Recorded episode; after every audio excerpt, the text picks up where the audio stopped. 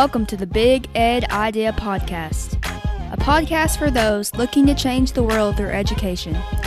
Each week, we bring you a new idea, however big or bold it is, that has the potential to disrupt, upheave, or remix education. Now, here's your host, my dad, Ryan Scott.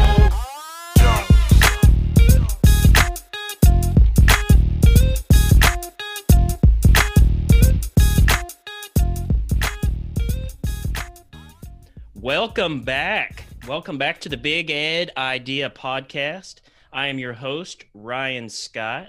Um, and I've got to I've got to tell you guys, this is episode number one. Um, I'm not really even counting our introductory episode because that really didn't have any any substance. Um, but I'm telling you, you are you're going to be in for a treat. Um, when I was putting out feelers for this podcast, um, this dude was the first one to reach out to me. Um, and honestly, when I started to look at his resume, his repertoire, so to speak, I was super stoked. Um, I'll tell you, I am a music fanatic. So I love to talk music. Um, some of my my best employees I've ever had have been my music teachers. Um, and so when when this dude reached out to me wanting to um, to talk, it was exactly what we needed for our first episode. So, without further ado, let me introduce my man. His name is David Knott. David, am I saying that right?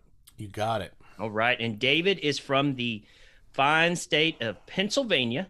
Um, he is a music educator at the Milton Hershey School, which I'm not going to go too depth into that. I'm going to let him tell us a little more about that. Uh, but he is a music music educator in Hershey, Pennsylvania. And so, without uh, further ado, David, you want to tell us just a little bit about who you are, uh, maybe how you got into education, and then um, you got to tell us about this school. Yeah, great. Thanks for having me. I'm excited to be on your inaugural episode and talking about education. It's such a such a passion for so many of us and the, the community where uh, we've met, you know, on the the online edu edu sphere, if you will. There's so many great great people uh, to connect with, and uh, I'm just really grateful for this opportunity. Um, you know, I've been teaching for I think now I can say I'm on my 20th year. I wow. think we're actually at that point. So there are too many too many years to even remember the the full count. So I guess I've hit a milestone. But 20 you know, 2020. Yeah, here we go. And uh, you know, I started teaching high school band and thinking that it was going to be the high school band path to the college route, get a DMA, and move on in and become the next great college band director. And uh, the life journey that you plan at 20 doesn't always be become the same one that you have at 30 and 40 and you make Amen. pivots Amen. And uh, I did some time in all in all areas. I had some college adjunct work and a lot of high school work and a lot of success, and landed this wonderful job opportunity at what I call the sweetest band gig on earth at the Milton Hershey School, and I've been there. No pun for, intended. No pun intended. It's absolute truth, and we uh, I think we're uh, coming up on year 13 or year 12 and it's just it's been a great ride and it has challenged me to be a better version of my teaching self and personal self every day. It's just it's a wonderful school. Awesome. So before we go i want to ask you a little bit more about the milton hershey school but yeah please. um, before we get into that i so when I, when I was a kid my mom made me start taking piano lessons um, i want to say i was in second or third grade. Um, and I played piano. And then in fifth grade, I had the pleasure of joining um, the elementary band, which, um, if, which is the number one thing that I wish we could bring back into education, um, at least here. Um, I started playing the trumpet in fifth grade, played the trumpet um, fifth, sixth, seventh, eighth, ninth grade. I was in high school band. Um, but I had to make the choice because at that time, the band director would not allow us to do only concert. We had to do marching as well. And that coincided with my soccer schedule. And so right. when it came push to shove, I gave up um, band, which I, I, I can definitely say was one of one of those things that I wish I hadn't done. Um, I loved my relationships. I mean, as you know, and as a music guy, um, band band kids are a different breed in themselves. Um, I love hanging out with them because they usually think outside of the box. Um, just the the nature, I think, of the beast. But uh, I loved, loved, loved my time um, in band. Now, having said that, uh, my band director was my mom's band director, so he was super old school. Sure. Um, I'll never forget. We were playing. I don't know what we were playing, but somebody made the mistake of being on the wrong key or something, and he took his stand and threw it in the middle of class. And then I also remember this dude, our drummer was not drumming on beat and he decided to stand behind the kid, put a stick on his head and pound out the beat. And so um yeah, that probably not the way you should be doing things. I'm you know, I'm pretty sure that's not how you roll. That's not how I roll. Pun intended there, right? Yeah, right. You know, it's it's uh, interesting you bring up those stories because um, I just had an opportunity with uh, my arts supervisor. We presented for uh, our district, uh, our music education district, uh, a talk on trauma informed music education and SEL, and how it relates to uh, music and how you can tactically and practical practical implementations and it's it's interesting you say that because I think so many of us have those stories. Yeah. Those stories of if music is so arts and, and kid focused, why do we have so many of those stories? And it's great to see the paradigm shift away from them. I mean, I have them, not to the quite to that extreme of somebody playing the uh, the bass drum mallet on my head. Fortunately, I fortunately I was able to keep pretty good time as a drummer and didn't have to worry about that. But I can I can remember stories in in oh, well we we led that session off with about five different versions of have you ever been in this this ensemble where you know the director says leave when you actually know how to play your instrument or sure. running up on stage and yelling and cursing at the trumpet section because they missed an entrance and you know the the era of of the the Toscanini yelling for 20 minutes at the orchestra those days are gone and they need to go. And they need to be right. And the sooner the better. And if anyone listening is still do that doing that please stop. Just stop and let's yeah. let's be better. We can all we can all be better. We can absolutely be better. Yeah I, I say it all the time like um, if if schooling looks like it did when we were in school, um, we're doing something wrong. Yeah, for sure.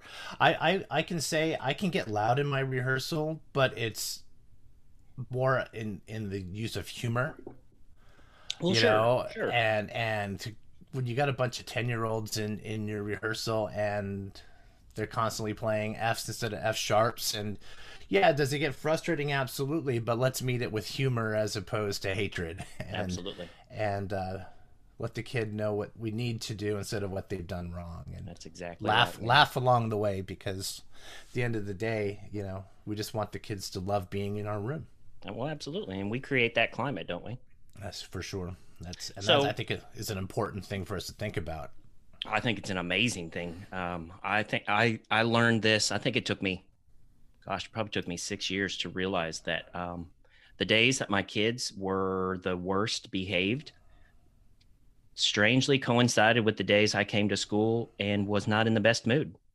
Sure. And uh, when I when I quickly learned um, to create my own positivity, wow, like I don't know if the kids picked up on the energy or what it was, but yeah, I, I firmly believe that we create our own climate in our classroom, and and in co- coincidentally, as a leader, I think we we create the climate in our building too. So, right, I, I agree. I I know when I made the pivot from from high school rehearsals into learning the you know, the middle school band game, which is completely different in in in approaches even though you have the similarities of we still got to pre- present music we got to make it musical we got to play in tune but the the the mind game of of what what does a 10 year old 11 year old 12 year old want to hear from the podium so different than what a 17 year old wants to hear.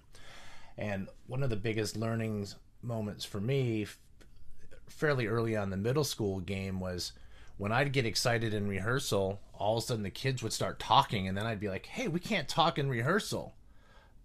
But as soon as I realized I created that energy and they're just expressing it through chatter and allowing the kids to have that moment and finding ways to understand that my energy created different energy in them and it just looks different in a 12 year old than it did in a 16 17 year old and be okay with that absolutely you've got you've got hormones to contend with in middle school.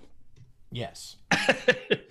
and and our rehearsal times at our school are early in the morning. Oh you know, yeah. They're, they're at the beginning of the day, so you know they're just waking up and and coming coming around to to being ready to be, enjoy and embark on their school day and so it looks different than if it was at the end of the school day sure sure so tell me really quick before we because because I'm itching to get into your big idea.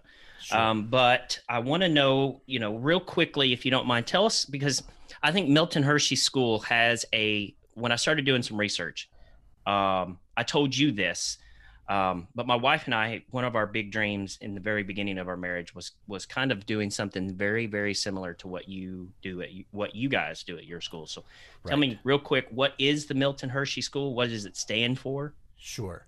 Well, the Milton Hershey School uh, was founded by Milton and Catherine Hershey and is one of the world's best private schools where we offer uh, top notch education and a positive home life to children pre K through 12th grade. And these are for families of low income uh, status, and it's at no charge to the students. Uh, everything at our school is provided no cost to families, including the tuition and the housing. They get all their meals and clothing provided, school supplies, all their technology, medical and dental care, counseling services, everything that uh, you would want for your your student uh, is provided by the Milton Hershey School. Uh, and it's a residential school where the students are cared for in family environments. Uh, the students live in student homes with other students their age under care of full time uh, married house parent couples. And then when you become a senior, you would uh, you move into what we call transitional living apartment style housing to prepare them for their independent life after graduation. So all of our students that come to us are at a uh, particular financial need yeah. And there's a, there's um, an actual percentage which I don't remember off the top of my head, but more information on our school can be found at mhskids.org. And it's just it's an outstanding school, and the the the amount of amazing kids that I have been able to interact with from all across the country, uh, it's it's just something I'm grateful for every day. Holy holy smokes! So uh, what you just so I don't want to go off on a tangent but what you just described is kind of one of my big ideas um, that schools should literally be a triage center for our communities. And what you're basically telling me is that this school um, is set up to completely rechange the circumstances that these kids come from, to build hope, to build resilience. Um, wow. Okay. Okay. So, yeah, we could literally talk about that the entire episode. Um, Absolutely. Um, maybe maybe you can hook me up with somebody at your school that would want to talk about the Milton Hershey School the entire time because um, I love that concept. Um, I love that concept, and I think a public school could do the exact same thing. Well, I think it, that fits into you know my big ed idea uh, as well is that you know we as as educators we need to understand you know, that our our role is the elevation of the student which is much more important than the the content we're teaching Boom. and that that has to be our mission elevate Boom. the student man beautiful beautiful all right so i feel like we are unwrapping a present right now we have touched a little bit we are just you know tearing a little bit of the wrapping paper away So before we dive in, though, there are two questions we're gonna we're gonna start with. I call it the two for two. Uh, it's just to model my firm belief that connections should always come before content. Um, and and actually, a buddy of mine were talking about this yesterday. I think this is in every single aspect. Um, you look at the best car salesman; they they get they connect with you before they try to sell you, try to teach you anything. You look at um, your your the banking industry around here now. We have a bank that is all about relationships. You know, we have um, so it's all about the relationship. So before we get into the content or the meat, so to speak, I have two questions I'm to ask you and then you have two that you are going to turn around and ask me and uh, it's for no other reason just to know a little more about david um, and to let you know a little bit more about me um, so i'm going to start off what are you binge watching right now well what i just finished binge watching was The Mandalorian. Yes, sir.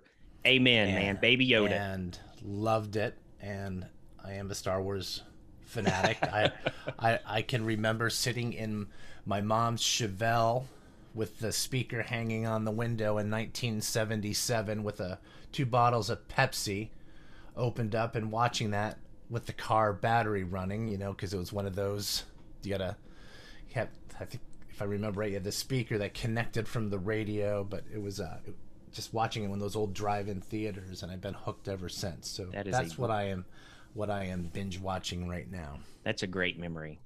That is a great memory. All right, next, if you could be a superhero, who would you be, and then why?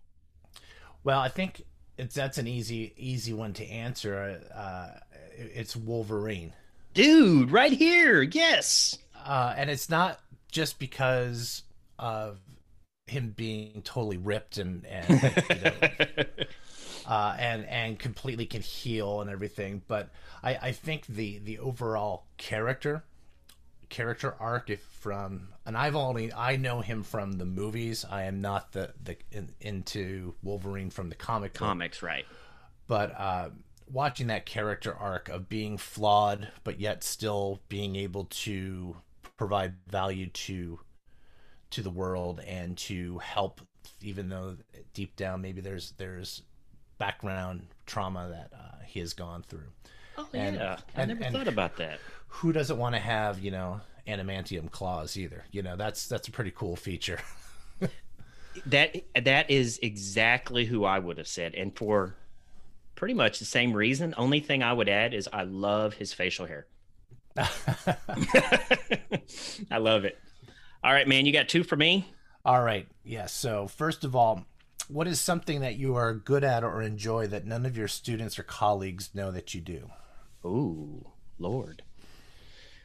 I'm pretty much an open book, and that might be one of my faults. Um, something I'm really good at cooking. Cooking. I love to cook. Um, but my wife, it, it really perturbs my wife that I follow the recipe to the T. Like, um, my wife can, you know, come home and just think of something and throw it together, and it's amazing. And I like to research the recipe and, you know, precisely follow the directions. And I think that's really funny because if if we would talk about my life story, um, I was as free flowing, um, drove a Volkswagen van for a little while. Um, so to go from that to like now where I'm really black and white and step by step and sequential, um, I think is a test testament of maturity, maybe. Sure, sure. That's cool. So, okay. I had a couple, so I'm going to go with maybe not quite as relaxed as the first one. oh. What um what are your top two recommended books to elevate your game that you use or have read that are not directly involved as education books? Oh, okay. Um, so the first one is the Fred Factor. Um, if you've never read the Fred Factor by, I can't think of his name, but Put it in the it- show notes. Yes, we'll put it in the show notes. That's right. Um, yeah, Fred Factor, which is essentially the premise behind it, is about a mailman that puts um, customer service first and how it dramatically changes things when you um, when you put the customer first and you think about the customer first.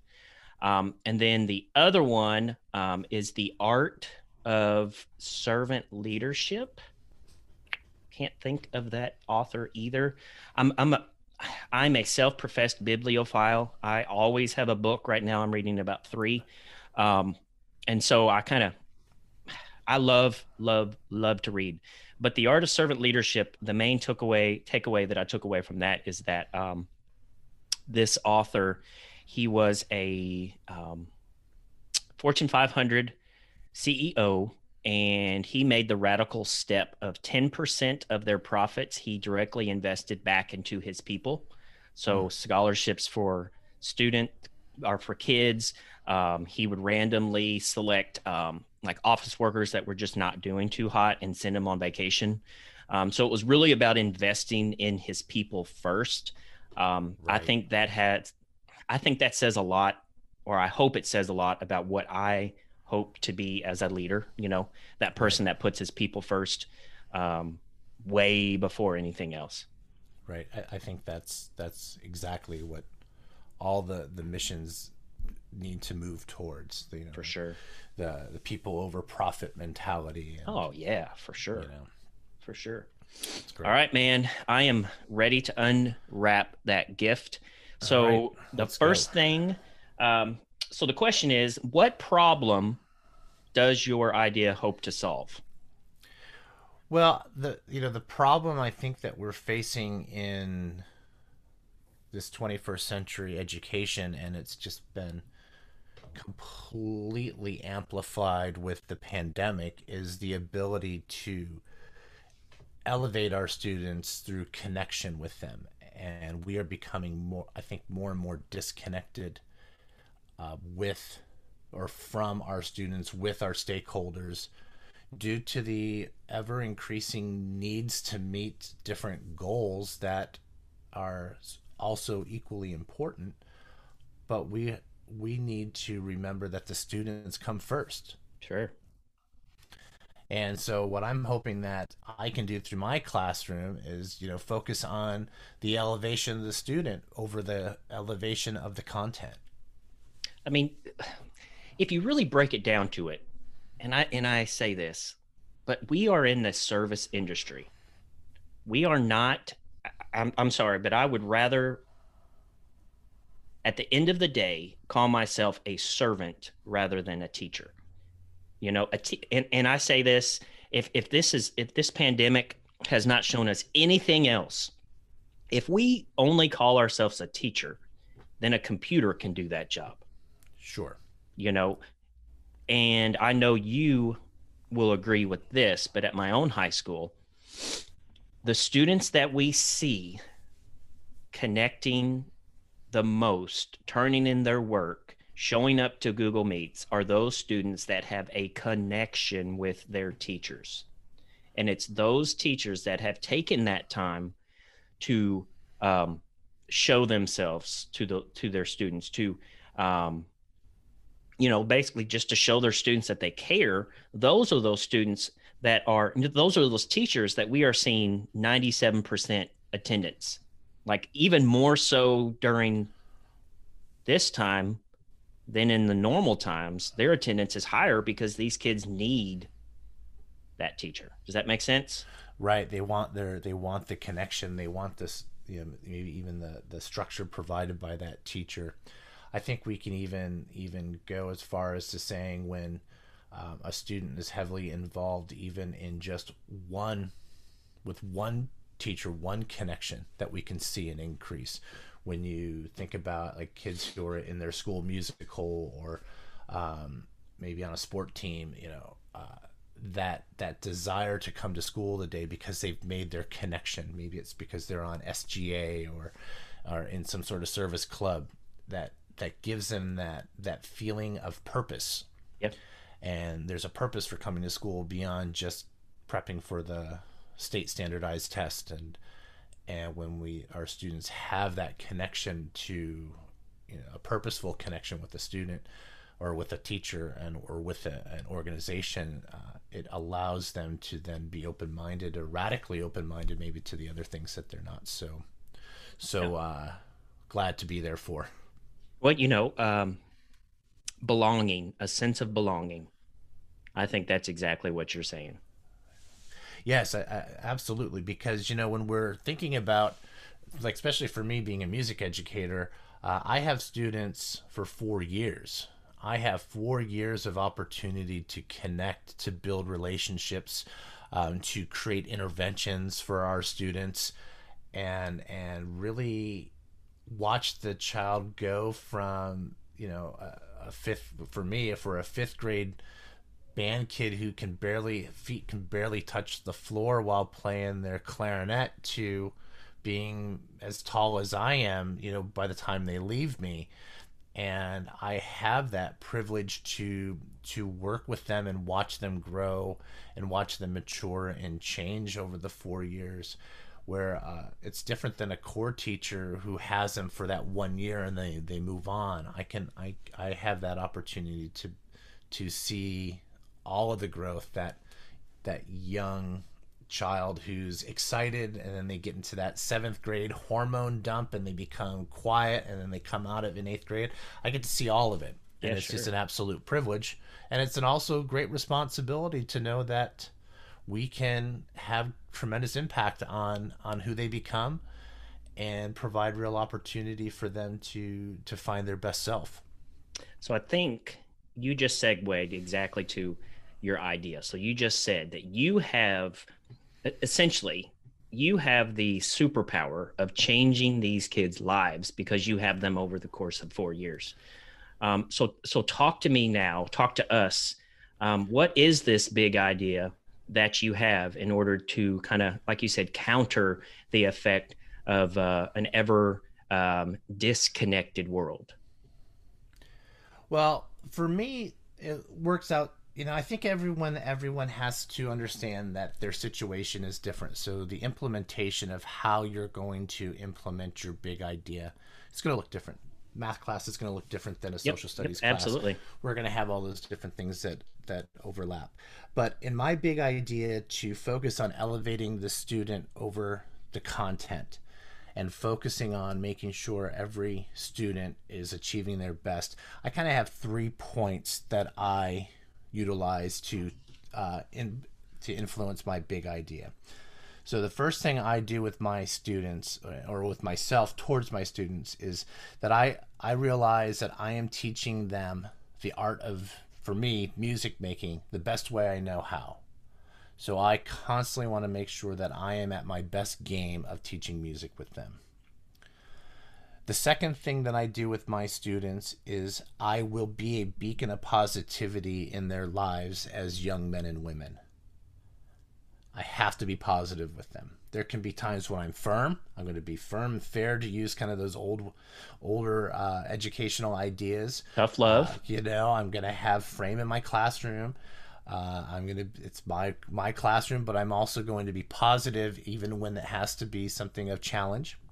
And then the third thing is, and this I think goes for eh, no matter where we are, we're, we need to do all this with class. Yeah, we need to be a class act, and our students need to see uh, the people that they are around the most. They need to see people be a class act to them, to treat them with respect, and to each other. They need to see teachers being, you know, classy with other teachers and being professional and and friendly and a and and uh, just great human beings to the best of everyone's ability. I could not agree more. Um, particularly, um, so one of one of my one of my kind of things I've I've, I've really been thinking about lately is um, we are so you are you have a very I think different classroom because you get to keep your kids. Does that make sense? So they stay on site. Um, but I tell my my folks all the time, we are essentially raising kids. Um, and you are definitely raising kids, but I would say also in our in our public schools where the kids go back and forth, who really sees those kids the majority of the day? It is their teacher. Um, right. We live in a world, and I am guilty. I have four daughters myself. Um, Pre-COVID times, I left the house at 4:30 every morning. I did not get home till four o'clock, 4:30 every day. Um, my daughters were in bed by eight o'clock every night. Um, the, the times between 4:30 and 8 o'clock are spent bed, bath, and books. And so, you know, that doesn't leave a lot of time to really do what the how do I say this? The traditional parent always did. Um, and, and maybe, in my opinion, maybe that has to do a little bit with the breakdown of, of why we are in the way that we're at with society, because I feel like some of those parenting roles, parenting roles, have to be shifted to our educators. And regardless of what, you know, regardless of what you say, you know, that's not an educator's job. I would disagree. I, I think I think what you're telling me here is that we have got to this place where education has got to be more than the content because we are shaping lives for I mean, let's be honest, the majority of our students. Yes, I that's that is I'm in 100% agreement. Um, you know, at the Milton Hershey School, that is our role. We, you know, we have the, the teacher role, we have the home life role. Sure. Um, where, you know, we have uh, mission statements and we have sacred values that we are, that we implement within all constructs of our, of our, uh, of our school. And, you know, so we have the, we have the, that that opportunity to be with them 24 7 in some capacity whether it be this the teacher or the the home life you know, which is amazing home. and it can really be a great intervention to to provide those students our students what um, what they need to get to the, to elevate to their next level uh, and uh, you know i think with that we do have to understand that the parents are going to be an active part of the child's education sure and every every parent can provide differently. Uh, I we've been reflecting around the house of when I was a marching band director and would be gone from like you said morning until nine o'clock at night and and and get to see my kids in bed you know yeah, yeah. during that that that marching band season which was part of the reason for enjoying the shift to middle school so i could uh, push my my kids' marching band equipment onto the field instead of somebody else's. I, sure. I had I had the joy to watch them and be in the stands watching them when they did marching band and musical and stuff. Uh, but you know the the the more players we have involved in the child's education who encourage our students, it's just going to show that they're going to be more and more successful. So, where we as the teacher can keep in mind that even though I may be the band teacher for middle school or, you know, uh, somebody might, you know, be the math teacher, we have that greater purpose beyond just that content. And, and yeah, for 45 to 90 minutes, depending on your schedule, you are that parent. You, you are that parent and you are having an impact on that kid that is so beyond if they're playing F or F sharp. Sure. It needs to be F sharp. but we need to remember that we should tell them what they what they need, not what they did. sure.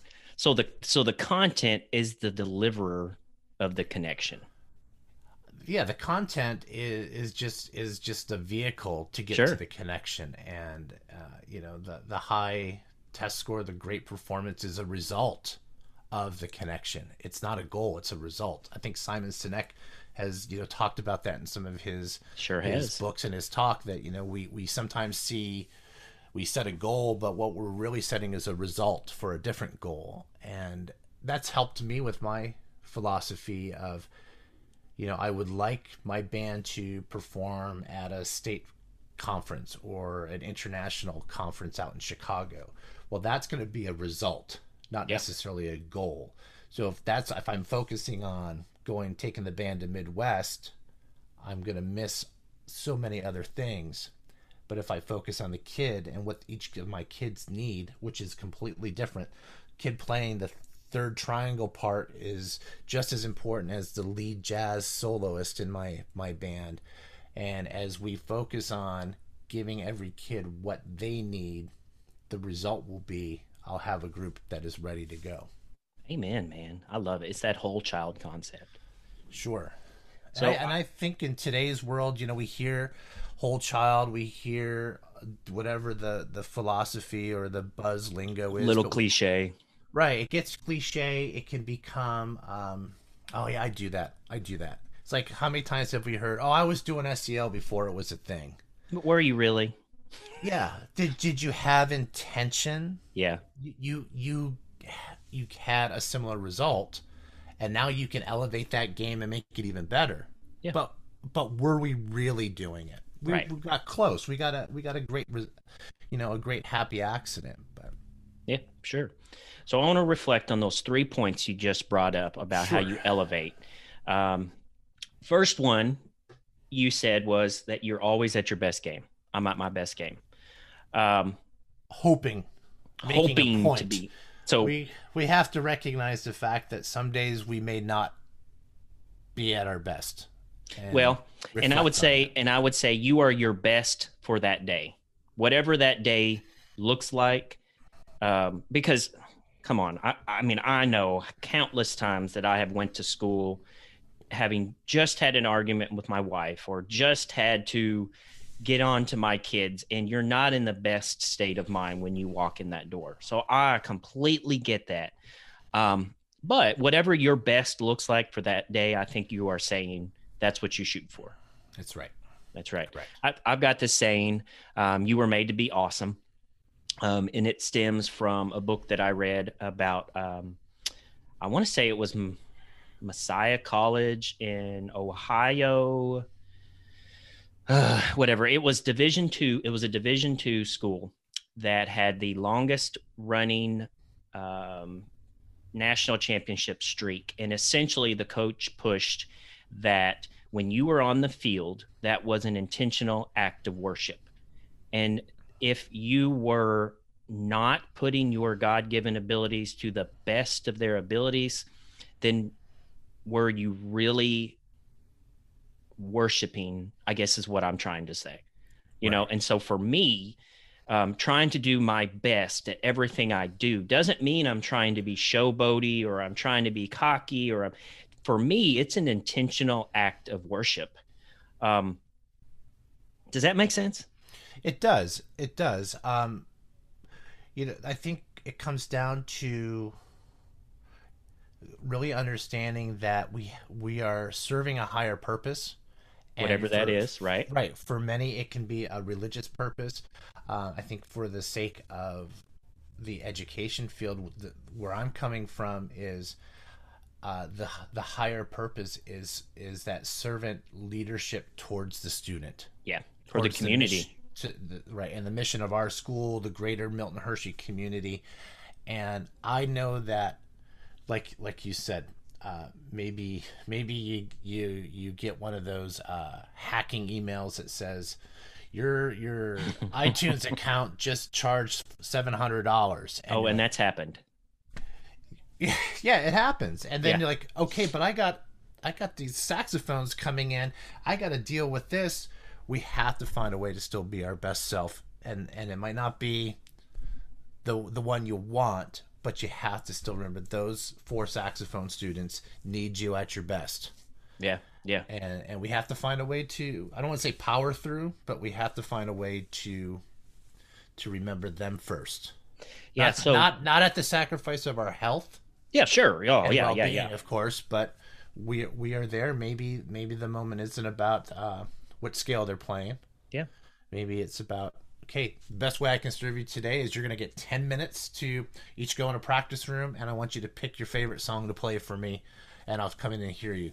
That allows me to be my best self by getting recentered. Sure. I can pivot my classroom, and I have that ability where someone with 22 in a social studies class you know, they might have to tag out to the, the teacher next door for 10 minutes. But having a system in place to allow us to always find our best self, even when we're in a moment of, uh, of challenge. Yeah, sure. Two things, two uh, moments of vulnerability. One, one of the things that I intentionally try to do is um, usually every day after lunch when we have kids in the building, I check in with every teacher um, to see if they need a bathroom break or just just to see if they need a break. And that's kind of my thinking. Just, you know, sometimes you just need a break and that's totally, totally okay. Um, and then right. I would also, so back to my own kind of my own story. Um, there was a time in my life when I was fighting for custody of my oldest daughter. Um, I got full custody of her in kindergarten, and I was, I think I was like in year two, three of teaching. So um, and at that time, I was also flip flopping back and forth of whether or not I wanted to actually stay in education. I had applied to law enforcement, and that was something that was on my horizon, possibly. And then on top of that, I was getting text messages regarding this custody stuff during the middle of the day. And I can remember, you know, like I was that teacher that would teach on the top of the desks.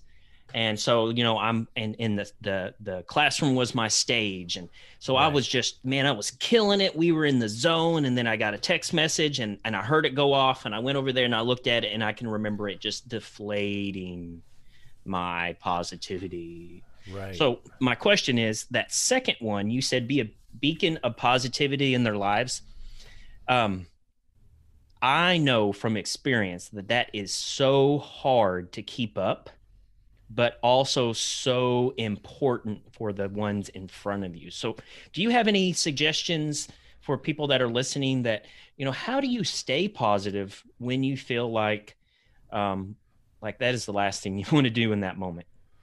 Right. It, it can be a challenge when you have those moments or uh, I you know, I recently sold a house, bought a new house and received those text messages from like the mortgage broker. Hey, we need this by two o'clock. Oh, what? Um, That's fifteen minutes. right. Yeah. Right. So those outside stressors, you know, they they are a challenge, and you know, one of the things um, I like to do a lot of uh, Stoic readings, the Stoic philosophers, and uh, I I just uh, put this quote in in down on in on a journal paper here just in case it would make you know a point to show up that it would be appropriate and i think we've opened that door. It's uh the quote is from uh the uh, roman emperor marcus aurelius and he is he is quoted as saying you have the power over your mind not side not outside events and when you realize this you will find your strength so I think that's something for us to reflect on that when we want to be a beacon of positivity, we have that power to control how we feel. And so as you're saying to get your question, how do you do that when when uh, life happens? Going, yeah, the going gets tough, so to speak. I think what has helped me, I know what has helped me, is ha- having good relationships with my team members. So when things have gotten challenging to be able to, if I need to tag out for a moment, you know, and we have that a tag out system where uh, even if it's like I need the bathroom. And yeah, right. Where you know, hey, take this red that card never over. Happens. Take this red card next door, and they know to come over, and those sort of things. Um, oh, I love that. But, but I also know that what helps staying positive is keeping your your your eye on those students in front of you and and knowing that they're the ones that need you for that 40 minutes. Yeah. So to stay positive in their life, you know, come up with systems that when you have those moments that you know that you can rely on, uh, build the re- relationships with the students so that if you do need a couple minutes to regroup, they're they're they've built that trust with you that they're going to give it to you. So if you have that really good in in classroom culture, those those moments where hey, I need five minutes to manage this, you know that they're not going to get out of control because you've built a classroom culture and sure. they're connected to your mission. Sure. I can remember um, I was a kindergarten teacher for a spell, and one of my brain breaks that I always used with my kids. Um, and I taught at that time. I was teaching in a Title One school, ninety-seven percent free and reduced. Um, some really major, major stuff going on. And I remember um, I would play Coldplay videos for my kids. And um, I'm gonna tell you, when I would have the, I was going through a particularly rough time. To hear kindergarten kids singing Coldplay Hmm. at the top of their lungs, especially kids that you know would not be introduced to music like that Right. in their home lives, to hear them singing those harmonies and stuff immediately elevated my mood. So it, Sure. I needed it. So I would put on Coldplay, or I would put on Pentatonix, or I would Mhm. put on. Um, I introduced a lot of them to. Um, let's see, who was it at that time? The Beatles. I mean, right. the kids singing "Here Comes the Sun." I mean, Right. Well, we, we talk about giving kids brain breaks and everything, and sometimes I think we as teachers need brain breaks, And- amen. And uh, find find it in a, a you know appropriate music that you can turn up real loud for a five minute brain break, and I don't know, can you can you can you find a hair band that you know that, that you can play play something from, or you know. Uh, Put on something by the police that you dig, or if you Oh want to yeah. You want to take your kids down a rabbit hole, put on some Yes or Phish or something that's, you know, really progressive, which would be a good thing to do because as educators, we want to expose our kids to things they're not getting at home. Absolutely. And uh, wouldn't it be great for your sixth grade or your ninth grade, you know, class to go, tell me a little bit more about these lyrics to Xanadu by Rush. Sure. And hey, let's pivot. But it gives us a chance to to uh, stay positive and get our our vibe back. You know, uh, the when I asked you about the books, um, one of the books that I read that kind of helps into this this beacon of positivity uh, was is well was I read it and it still is this book the book uh, Never Split the Difference by Chris Voss and it's a great book because it talks about the art of negotiation because he was um, the top kidnapping and terrorist negotiator for Oh, the wow. FBI and he if i remember it correctly was would was involved with a lot of like people outside of the united states so international uh, type So he was situations. legit. very yes very very legit and his book talks about different techniques to utilize in negotiation and there's so much of that relates to our classroom especially when we get into like de-escalations of students that in essence is a negotiation Oh, we're trying to negotiate sure. them back into reality. our classroom and there are the different techniques that we learn as educators of course. Uh, old school ones that we no longer use and different you know different uh, more meaningful and uh, empathetic uh, techniques with our students. And this book gives some great great ways to Hmm. I'm gonna approach put that, that. in the show notes. yeah please do. It we approach it laterally. It's not education it's negotiation. But it gives us maybe a, a, a different approach Yeah.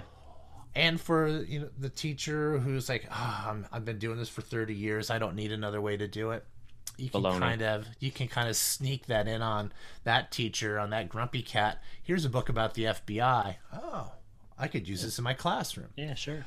but one of the things that they found um, in their study was if you lead with humor or can get humor involved in the negotiations somehow, whether it be in in uh, business negotiations or in the FBI studies, that your results uh, amplified twenty to thirty percent higher. Sure. So, beacon of positivity. Uh, if you can get laughter or humor that's non sarcastic uh, into that classroom, or playing that music to get them singing, that's going to just make the make the your brain, the student's brain, all get out of that that limbic cascade and up into that frontal cortex to want to learn and open up. Absolutely, man. Before I get to this last one, I just want you to know, I was a Phish kid. Um, oh yeah. I saw so I saw Phish in Cincinnati. I saw them let's see, twice in Cincinnati. I also went to their New Year's Eve show 99 2000 down in the um, Everglades, a 3-day show. Mm-hmm. Um, which was an amazing and I still to this day I love Trey Anastasio's uh, guitar work. Right. So yeah, that's that's obviously that's something we could talk about forever. That, that's well. A, that's a deep dive, but uh, during some of these these uh, weeks leading into uh, the holiday break, I've been finding all those uh, Trey videos on on YouTube, and I have a colleague who is a major Phish fanatic, and he'll send me videos of check out Trey here or check out this thing, this uh, recording from you know 98, 99, wherever it was from, and uh, that's been probably for me my my newest musical find that uh, has allowed me to you know just go into different musical directions. Sure, sure. I have been on a. Um, I love love talking about music, so I'm going to say this, and I'm going to get to the last one. I promise. um, I have been on a hip hop kick um 90s hip hop i love okay. love love hip hop jurassic 5 um um charlie tuna um Side, Digable Planets all the when hip hop was about the lyrics and about the poetry and mm-hmm. about the beats man i love love love that so all right last thing uh last point that you made you said do all of these with class so give me maybe your definition or maybe your examples of what does that mean to do all of these with class? When we're thinking about doing things with class simple way for me to explain it is do you want your kid your child or maybe for some maybe it's like your parents uh, do you want them in the classroom watching you and are they going to be proud of you? Good that i think it. is an easy way to say it. Uh, you know if i talk to a student and i turn around and my daughter's there is she going to go dad? Or, or is she going to go yeah. Yeah right. And i want the yeah. Absolutely. And because these are somebody's kid. And as an educator you as an educator um, going to those parent teacher conferences. You know sometimes we got to hold our tongue especially as a, a, young parent who's an educator and it's like i want to i want to let them know you know. So how many times do you assess my kids during the school year? Well we do I'm one. Guilty. well yeah. you know really should do three because we want to sh- show that we we know. we know. We know and then you grow out of that because they know too. Once you feel comfortable and built a relationship with them. So back to those relationship building. All stakeholders need that relationship building. But the class act is is the words we choose. Uh, one of the elements in the SEL presentation that I do is there's we have a, a, a section of it that's called from sarcasm to SEL and we don't need to use sarcasm in the classroom anymore and I think we can all agree. I don't think it's unreasonable to say that we may have used sarcasm because we wanted that humor and we've experienced it and we've seen it and we thought it'd be funny to to go that route because we've seen it. Uh, but we can be classier than that. We we need to to show our students how to have great relationships in a positive way. And some of this all comes back to um, my baseball journey in high school and we had a pretty good baseball team. We had a horrible band, but we had a great baseball team. And the band wasn't horrible because of the teacher. The teacher was great. He had all the connections and he he is loved in the community. Uh, but sports took a higher road. And so the band kids maybe didn't practice as much as they could have or should have and we'd go to marching band competitions and we get last place. And there's we can deeper dive into why that is. It's some of that was a by des, a product design as opposed to i think overall the students. But baseball team would go to district playoffs all the time. And the i remember the coach when we were getting ready to go and he would say for that district playoffs because we would share a bus we would go up to buffalo and play where um, the Bisons play, so in the AAA stadium for the playoffs. And um, he said, You're going to get on the bus, you're going to have a tie on, you're going to have dress pants, dress shoes, black socks, or, you know, appropriate socks, and you're going to dress as if this was a formal event. Absolutely. And so we all get in with our, you know, formal attire, you know, not sport coats, but, you know, we're all wearing shirt and ties and going. And, uh, Actually, I think we went out to Elmira, New York, so about two hours away. It doesn't exactly matter. What some local, semi-local professional baseball stadium, and we got the charter bus and picked up another school's team, and they all came in in t-shirts and sweatpants. And Sure. we won. They didn't. Mindset, maybe Yeah. um, luck of a game, you know. But that that stuck with me.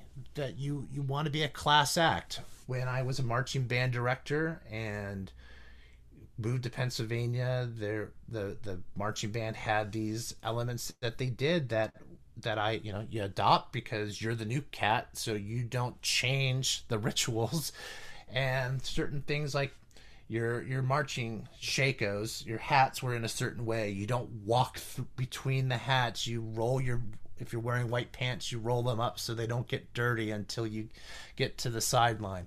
And you you teach these really important rituals and ways to be classy that again elevate the the the culture of the classroom. And by being classy whether it be simple things of you know you meet your students a certain way with a certain greeting or just the fact that we talk to our students um, with with the highest level of respect even when they are out of instructional control. We we want or I want and I would want to get to across to everybody that we always want to treat that kid as if if that uh you know young child of yours is watching over your shoulder and going dad that wasn't it Yeah. Right. you know, w- and if, if and if that doesn't work for you then do you want your kid talked to this way Sure. Sure. and if the answer is no i wouldn't want someone to talk to my kid this way Then then don't do it. change your words Sure, sure. Um, I had the privilege for two years. I had an amazing principal um, who came to me one one year and said, "Hey, I've got this crazy idea, and you are just the person for it." So we developed this class, and we affectionately called them the crack kids. Um, but they were the kids that were too high for special ed, too low for the general ed. And at that time, they were third graders, but they were way below. And so I had two different groups for two different years. And the way I ran things in that class was I encouraged my kids Monday through Thursday to dress up, and Friday was dress down days.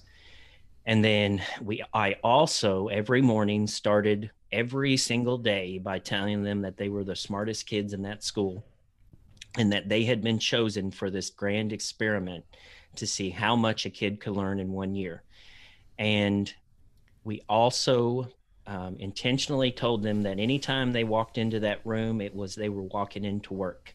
And so I think what you're saying and, and what I'm learning the more and more I'm in this education game is that so much of this that we don't really talk about enough is the psychology behind teaching. And what you're saying, I think, with this class thing is that you are building habits you are shaping habits for these kids that hopefully will carry them long after they have left your classroom. correct um, you know the the learning process for everybody can look a little bit different and the the way that student one learns a concept and student three, four, five, 15 you could have 15 different approaches to teaching the concept but there shouldn't be any change in your character Yep. Yep. um, you, you the the virtues that you emulate. Uh, you know, there there's a back to the Stoic thing. There's there's the the saying that says, "Stop discussing what makes a good person. Just be one." And at the end of the day, we just need to be kind and be a good person to every kid that's in our classroom. And when they see that and they experience it and they feel it, they may come from a broken home that mom and dad are constantly fighting, or the parents are divorced and they're going between two homes and seeing two different um, environments. Um, or maybe for you know our our place where you know we have students who when they they they go home and the home may be different every time they go home uh, but if we can be a class act be constant we can we can be firm we can be essentially a mountain that's unwavering to all the changes around it. So when the kids come to my classroom they know this is how mr knott's going to be. They know it's safe and they know that they can trust me because i'm not setting up any sort of tricks in the classroom to get them you know. Even in my assessments there's there's no trick questions. Sure, sure. you know So David Knott, the unwavering mountain. I'm going to leave us with that. awesome um, David, I have thoroughly enjoyed our conversation today. I think there are um, probably a hundred rabbit holes we could have went down. I think we we share a great many um, interests, and I look forward to our uh, conversations that we will have off the record um, regarding music and life and philosophy. Because I think um, I think you're definitely a kindred soul. I think uh, I, I love your your ideas. I love the hashtag elevate. Um, so I just hope that the listeners out there have taken something from this. Um, again, you know, I love what you're doing. Keep it up. Um, in just a second, I'm I'm going to let you tell us um, how people can get a hold of you because because ultimately, guys, this is a platform to connect people. So if you are out there and you have been listening and David has, you know, sparked an interest or you think that you have something to bring to his conversation, I would encourage you to reach out. Um, nothing changes in this world without connections first. So please reach out to David, reach out to myself. Um, if you want to know more, if you want to talk with David, shoot, if you just want to, you know, if you want to um, direct a, a virtual um, performance with David, um, that would be cool too. Um, and we could do that. So, David, if you will, how can people get a hold of you? I think the easiest way to get in touch with me would be to follow me on Twitter. DEK Conductor is my handle on Twitter. DEK E Conductor. And that's also my Gmail. So if you would like to send any communications that way. And you can find me on LinkedIn under David Knott. Happy to connect that way. And if there's anything you take away from today, you inspired you, please use the hashtag elevate in your Twitter posts. Would love to start seeing that trend up. Amen. My brother from another mother. Dave, um, I feel like we're we're we know each other enough now. I can call you Dave. You can. Um, thank you so extremely much for being the um, inaugural episode um, for this um, endeavor.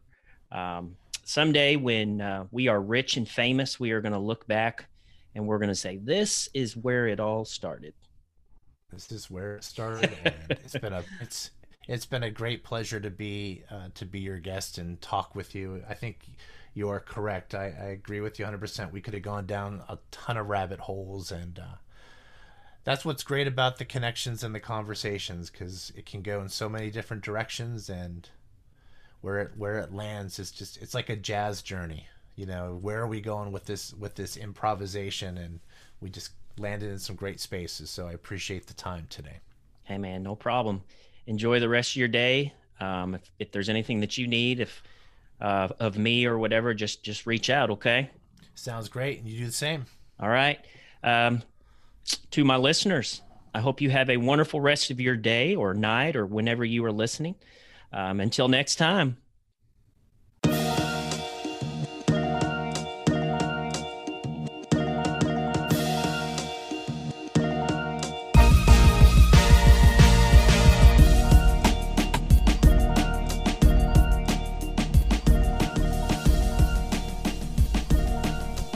Thank you so much for hanging out with me here on the Big Ed Idea podcast. My hope is that this would be a conversation, a meeting of the minds, and a space for one person's vision to inspire the passions of another. However, none of this can happen without you.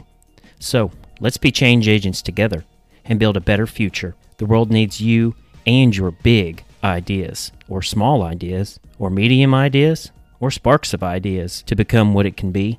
So please subscribe to this podcast. Reach out to me on Twitter, Facebook, or Instagram. Come to the conversation with your passion, and together, let's build something awesome. Until next time, I'll see you in the funny paper.